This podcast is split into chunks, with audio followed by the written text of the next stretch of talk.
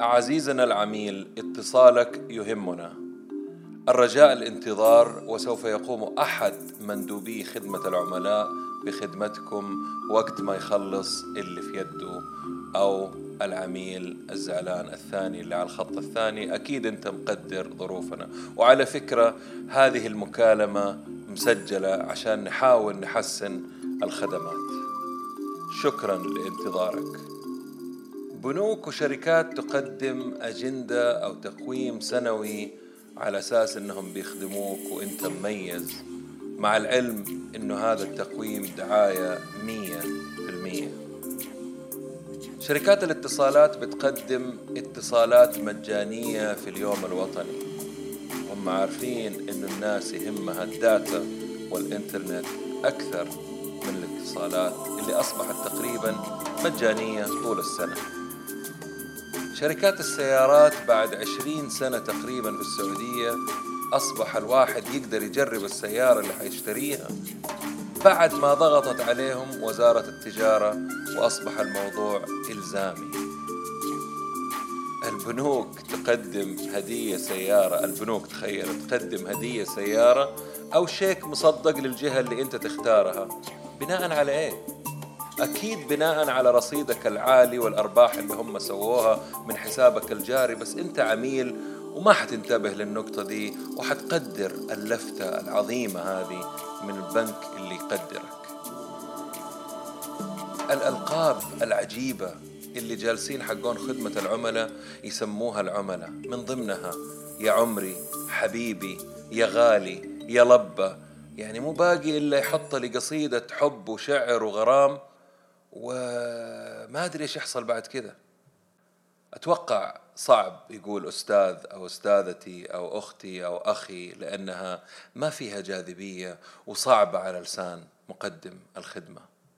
ما زالت الشركات تستخدم جهات أجنبية وعلى سبيل المثال هندية في الهند عشان ترد على استفسارات العملاء المتضجرين اللي أصلا زعلان وما اتصل إلا لما هو وصلت معاه وطلبوا ما وصل من ال food delivery اللي هو طالبه وعازم ناس عنده في البيت. فقالوا له والله آسفين we don't speak Arabic أو حنراجع الشركة اللي في السعودية طب آه، يعني إزاي يعني؟ كيف؟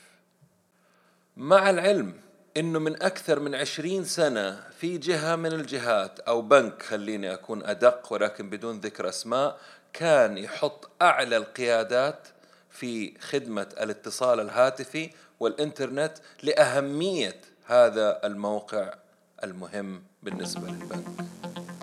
يا أهلا وسهلا. والسلام عليكم ورحمة الله وبركاته. معاكم ممدوح الردادي من بودكاست نتكلم بزنس وموضوعنا أعتقد وضح للجميع حيكون عن خدمة العملاء في العالم العربي وبالأخص في السعودية. إن شاء الله اليوم ما حكون بس بعطيكم تضجر ومشاكل لا حاعطيكم الأسباب وحاعطيكم في نفس الوقت الحلول الجذرية للمشكلة اللي عندنا في كل العالم العربي. طبعا قبل ما أبدأ كمان يعني درجات الزعل يعني حاب أدخل في الموضوع على طول درجات الزعل من قبل العميل أو آه، رضا العميل تختلف في منها الشيء الخفيف زي لما تشتري جوال جديد وتتوقع إنه مشحون من الشركة أو مشحون يعني على درجة خفيفة إنك تقدر تشغله ويطلع ما هو مشحون. آه لما تشتري وجبة من ماكدونالدز اللي عاملين عرض الأيام هذه على OSN وتاخذ الكوبون من عندهم وتروح تشغل الكوبون وتكتشف إنه ما هو شغال العرض وفي مشكلة. والشركة المشغلة تبدأ تقول لك إنه راجعنا بعد حنرجع لك بعد 72 ساعة ويرجعوا لك بعد 24 ساعة. يقولوا لك معليش خدمة العملاء حيرجعوا لك. المهم تدخل في متاهات. ما أنت داري تزعل من ماكدونالدز اللي أنت زبون عنده ولا تزعل من مقدم الخدمة OSN أو أو ما تزعل لأنه بلاش. يعني أحمد ربك إنه جاك عرض. ومنها الأشياء الكبيرة اللي هي لما تكون مسافر مع عائلتك في الإجازة السنوية ويلغوا لك بطاقاتك أو تتلغي بطاقة الائتمان حقتك بدون أي سبب مع إنك قايل لمدير حسابك إنه أنت مسافر في هذا الوقت وأتمنى إنه ما يكون في مشاكل وتتصل على رقم دولي وإذا ردوا عليك أبشر طال عمرك الله يحييك لا إحنا حنخدمك وما في ولا شيء يحصل وأنت تتورط في الخارج. يقول خبير الإدارة والتسويق الأمريكي توم بيترز عن مقدمي الخدمات في أمريكا الشيء التالي. عبارة أعتبرها خالدة في خدمة العملاء. يجب علينا تسميتهم والإعلان عن سوء خدماتهم وتعريف المجتمع عنهم.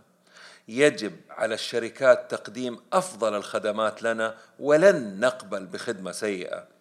شركاتنا لن تستطيع المنافسة عالميا خلونا نعيد هذه لن تستطيع المنافسة عالميا لو إحنا ما نحارب سوء الخدمة حقتهم على الساحة المحلية.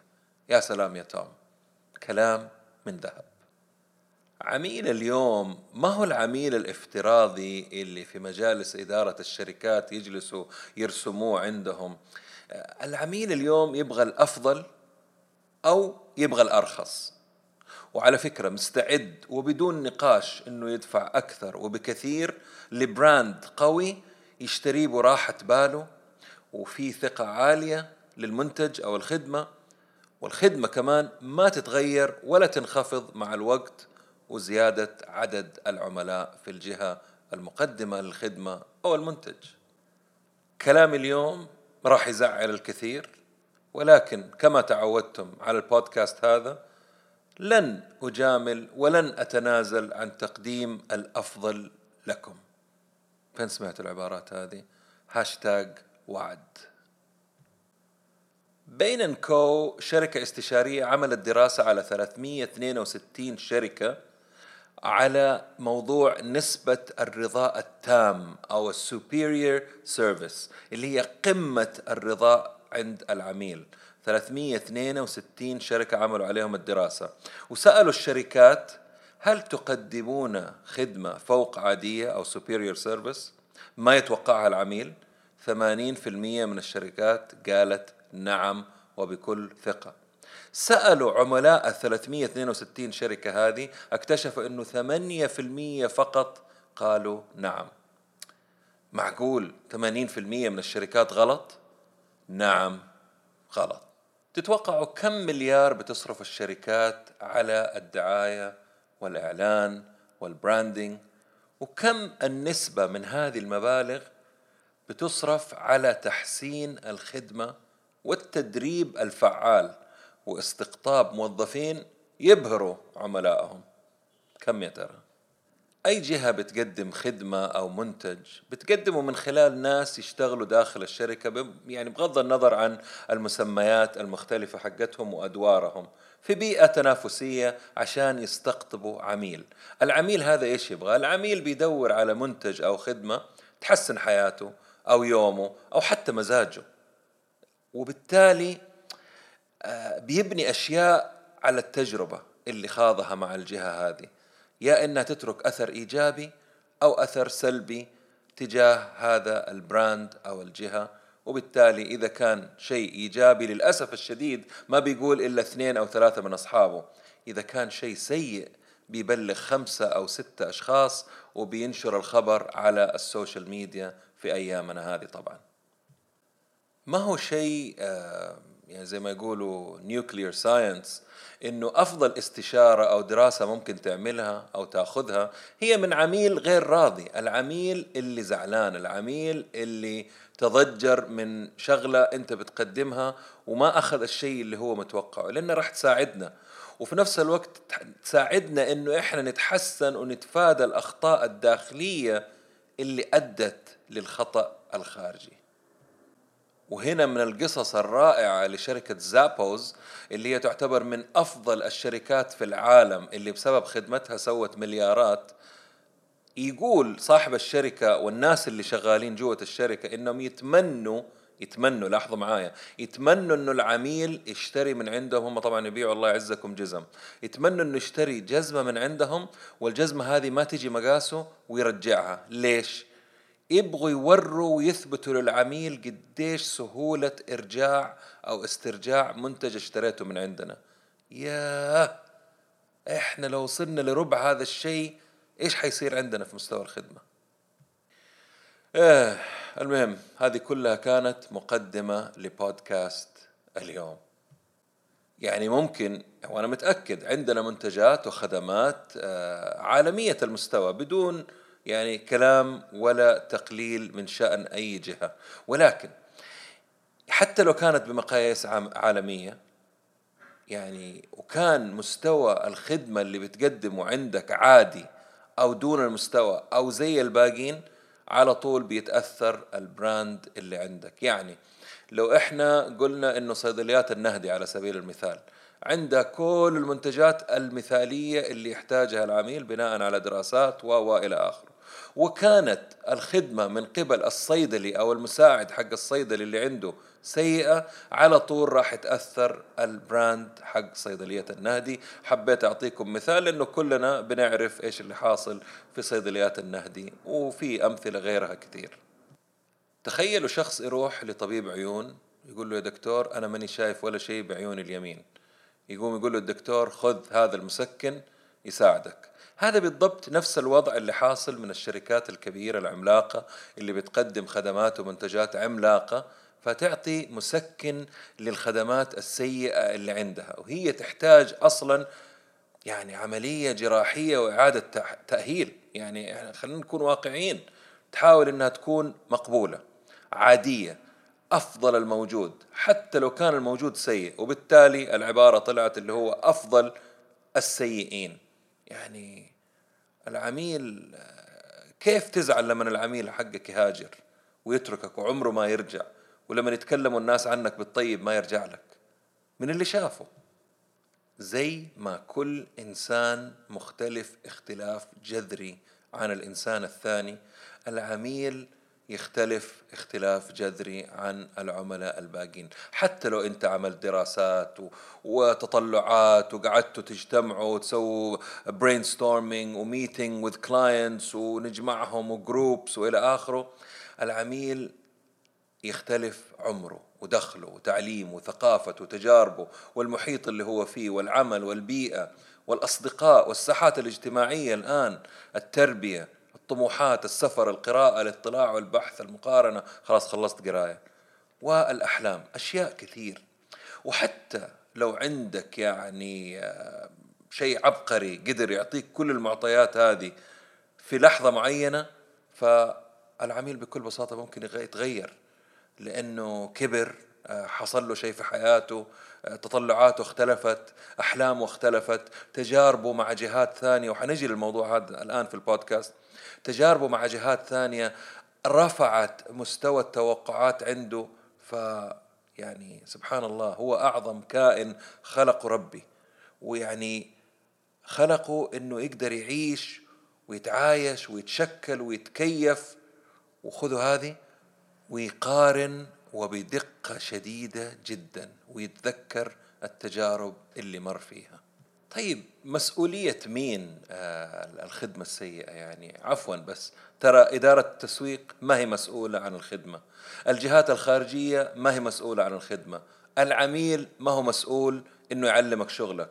موظف خدمة العملاء كمان ما هو مسؤول عن سوء الخدمة. البيئة السيئة للخدمات اللي موجودة حولك برضو ما هي عذر إنه أنت أو انت في شركتكم تقدموا سوء خدمة.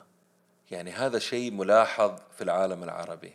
في حاجة اسمها دي ان اي الخدمة. يكون عند الشخص دي ان اي الخدمة. يعني في داخله مزروعة آه، خدمة الآخرين. وعلى سبيل المثال يعني ليش ليش نخفي؟ آه، الشعب اللبناني في الدي ان اي حقه الخدمة واللسان الحلو وطريقة الخدمة آه، الشامي بصفة عامة. نروح على خارج المنطقة العربية شرق اسيا الخدمة في دمهم. ما بت ما قلت لكم أمريكا ولا قلت لكم يوروب ولا بالعكس بيشتكوا في أمريكا من سوء الخدمة وتدني المستوى عندهم. ولكن الواحد ما يقارن بالأسوأ يقارن بالأفضل ويدرسهم ويتعلم ويعين زيهم أو يعينهم ويخليهم يختاروا هم الأشخاص اللي يحسوا إنهم كويسين في الخدمة. يعني كلنا نعرف كمية نوع من أنواع برامج الجودة موجودة وأثبتت فشلها على أكثر الشركات لأنك ما تقدر تيجي ترغم الكل أنه يطبق الجودة. أيوة بيطبقها قدامك بيطبقها عشان الورق بيطبقها عشان المنتج يطلع بطريقة ممتازة. ولكن إذا ما كانت الجودة شخصية راح تفشل في الجهة اللي أنت بتقدمها. وهذا شيء مو من عندي هذا شيء مجرب. طيب بالنسبة للخدمة إيش الأسباب الرئيسية لتدني مستوى الخدمة عامة؟ هذه العشر الأسباب الرئيسية لتدني مستوى الخدمة. أولها عدم وجود موهبة الخدمة لدى موظف خدمة العملاء. الشيء الثاني الانحدار في مستوى التعامل مع الآخرين بسبب التكنولوجيا اليوم الجيل الحديث معذور التعامل وجها لوجه زي ما يقولوا face to face بدأ يختفي وأصبحنا نتعامل مع بعض من وراء شاشات جوالاتنا. الشركات ما هي قادرة تربط دور كل إنسان بنجاح الشركة بشكل واضح ومبسط. التعيين للموظفين في الشركات بيكون مبني على ردة فعل. إنسان مشي جهة محتاجة موظفين ما في استراتيجية في الاختيار. حتى إن وجدت آه، بتكون مبنية على مبيعات مبنية على تسويق. طيب وعنصر الخدمة ما هو داخل في العملية؟ 90% من الدورات بتكون على ال hard skills اللي هي المهارات حقة الوظيفة نفسها اللي تأهل الشخص إنه يقدر يقوم بالعمل اللي هو بيسويه يعني مختصة فقط في الوظيفة أو العمل اللي هو بيسويه. ال soft skills 10% فقط اللي هي التعامل مع الآخرين فنون الإلقاء ال communication skills 10% فقط. فالتدريب قديم متهالك وأنا سألت ناس مرة كثير في جهات مختلفة وفي مستويات وظيفية مختلفة. يقول لك إحنا طفشنا. بيكرروا لنا نفس الدورات نفس الأفكار. الجهات اللي بتقدم الدورات ما هي عارفة إحنا إيش نبغى. يعني التدريب ما هو عملي ما هو تطبيقي. ما يقدر ياخذ تدريب soft skills ويطبقها. كلام يقدر يقراه في أي كتاب. النصايح بياخذوها من الناس اللي فوق في القيادات العليا. ما بياخذوها من الناس وبيستمعوا لهم بتمعن أو ينصتوا للناس اللي في وجه المدفع على قولهم اللي بيقابل العميل ما بيتعلموا منه ما بيسمعوا له ما بيشوفوا إيش مشاكلهم وبيحلوها. يعني أوكي أنا سمعت للمشكلة حقتك حلوة نرجع لك بعدين. في عندنا أشياء أهم. جيب أول مبيعات حاول تحسن المبيعات عندك بعدين نتكلم في طريقة خدمة العملاء والمشاكل اللي عندك. كثرة الأنظمة اللي قاعدين يطرحوها للموظفين عشان يطبقوها مرة كثير. يعني المفروض الواحد يطلق نظام واحد أو أسلوب واحد أو تغيير واحد يتقنوه وبعد 90 يوم أو ستة شهور يطلق الثاني. مو خمسة ستة 12 شيء شغلة تبغى الموظف يطبقها ويتقن كل ال 12 شغلة. هذا شيء مستحيل. آه، النقطة اللي بعد كده طبعا إنه عدم وجود بيئة عمل تحفز الجيد وتنفر السيء. تلاقي السيء جالس وبياخذ نفس اللي بياخذه الجيد. فعفوا ليش الجيد يقدم أفضل ما عنده؟ إلا ما ندر يعني. تلاقي واحد يقول لك أنا بفكر في نفسي في براندي الشخصي وأنا حقدم أفضل ما عندي. لكن لما أنت البيئة حقت العمل كانت سيئة إيش اللي حيحصل؟ حيحصل إنه الخدمة تتخبط والشغل يتخبط واللي يشتغل زي اللي ما يشتغل. وهذا ترى نسبة كبيرة جدا من بيئات العمل اللي نعرفها موجود فيها الشغلة هذه. أرجع لكم على شركة زابوز هذه العظيمة في الخدمة. تخيلوا إنهم بيقدموا يروحوا للموظف السيء ويقولوا له أسمع إحنا نبغاك تمشي أوكي؟ في الثلاثة شهور الأولانية. آه حنعطيك 2000 دولار 7500 ريال بس ترى أنت يعني للأسف الشديد ما تناسب بيئة العمل اللي عندنا. تخيلوا لهذه الدرجة. معمول حساب الشيء هذا في البداية وفي الميزانية. غالبا آه، النقطة اللي بعد كده غالبا المقاييس اللي بتستخدمها الشركة مقاييس KPIs وداخل ال KPIs تلاقي موجود إنه نسبة رضا العملاء. لا لازم تطلع هذه المقاييس وتكون رئيسية نسبة رضا العملاء مقياس. لازم كمان كيف تقول لي ممدوح كيف أقدر أسوي مقياس لنسبة رضا العملاء اللي إني أنا أسألهم وما حيعطوني الإجابة الصحيحة؟ طيب أنا إذا كنت عميل راضي عن خدمتك وراضي عن مستوى اللي أنت بتقدمه ومبسوط معاك من الأشياء اللي أنا ممكن أسويها إنه أعطيك ريفيرل أعطيك اسم شخص ثاني ممكن يستفيد من خدمتك بدون ما تطلب ولو طلبت بكل سهولة. هذا يعتبر مقياس. الأشياء الثانية ال social media إيش بيقولوا عنكم؟ هل هو إيجابي؟ هل هو سلبي؟ المحصلة كم؟ العملاء بيجلسوا قديش؟ المدة اللي بيجلسوا فيها ال retention. ال retention حقت آه، مو بس العملاء الموظفين. الموظفين إذا بيمشوا هذه علامة سيئة جدا للشركة اللي أنتم فيها. في مشكلة ليش الموظف بيمشي؟ حتقولوا لي الراتب. لا الراتب ما هو كل شيء. غالبا يا المدير يا بيئة العمل. هذه من الأشياء اللي ممكن الواحد يحطها في مقاييس عشان يعرف مستوى آه، رضا العملاء من الخدمات اللي بيقدمها. النقطة اللي بعد كذا. في حاجة يسموها التركيز على النمو الاصطناعي يعني النمو اللي جاي من خلال آه، عمل عروض ترويجية تسويقية آه، دعاية وإعلان cutting costs اللي هو التوفير أشياء زي اندماج الشركة تندمج مع شركة. ففي أرباح. طيب آه، الأرباح كم زادت من كل عميل؟ آه، كم زادوا ال referrals هذه هي تعتبر نمو حقيقي آه، لشركه بتفكر في الخدمة. عبارة مرة عجبتني. يقول لك غالبا أحدث وأجدد موظف وأقل خبرة عندنا هو اللي يهتم ويتعامل مع عملاء اللي عندنا أكثر من غيره ومو الناس اللي عندهم الخبرة والمدراء والقياديين اللي في الشركة. قد كده مهم العميل عند الشركة. دائما اللي هو أنت إيش حتكون؟ إحنا حنشغلك آه صراف. إحنا حنشغلك أنت خدمة عملاء. طب بس أنا ما عندي خبرة يعني. لا لا حتتعلم مع الوقت. عادي العملاء يعلموك التخبيط. تخبط يمين يسار يعلموك أصحابك. يعني لذي الدرجة. طب المدير إيش قاعد يسوي؟ المدير مسؤول لأنه مدير. ما ما هو شغلانته خلاص أنا أديت الواجب والآن أنا أصبحت مدير. يعني هذه عبارة بصراحة عجبتني. طيب سؤالين لكم جميعا. مين هو عميلي ومين هو المنافس اللي عندي؟ أول حاجة عميلك أو عميلك هو الموظف الداخلي الانترنال كاستمر اللي ننساه.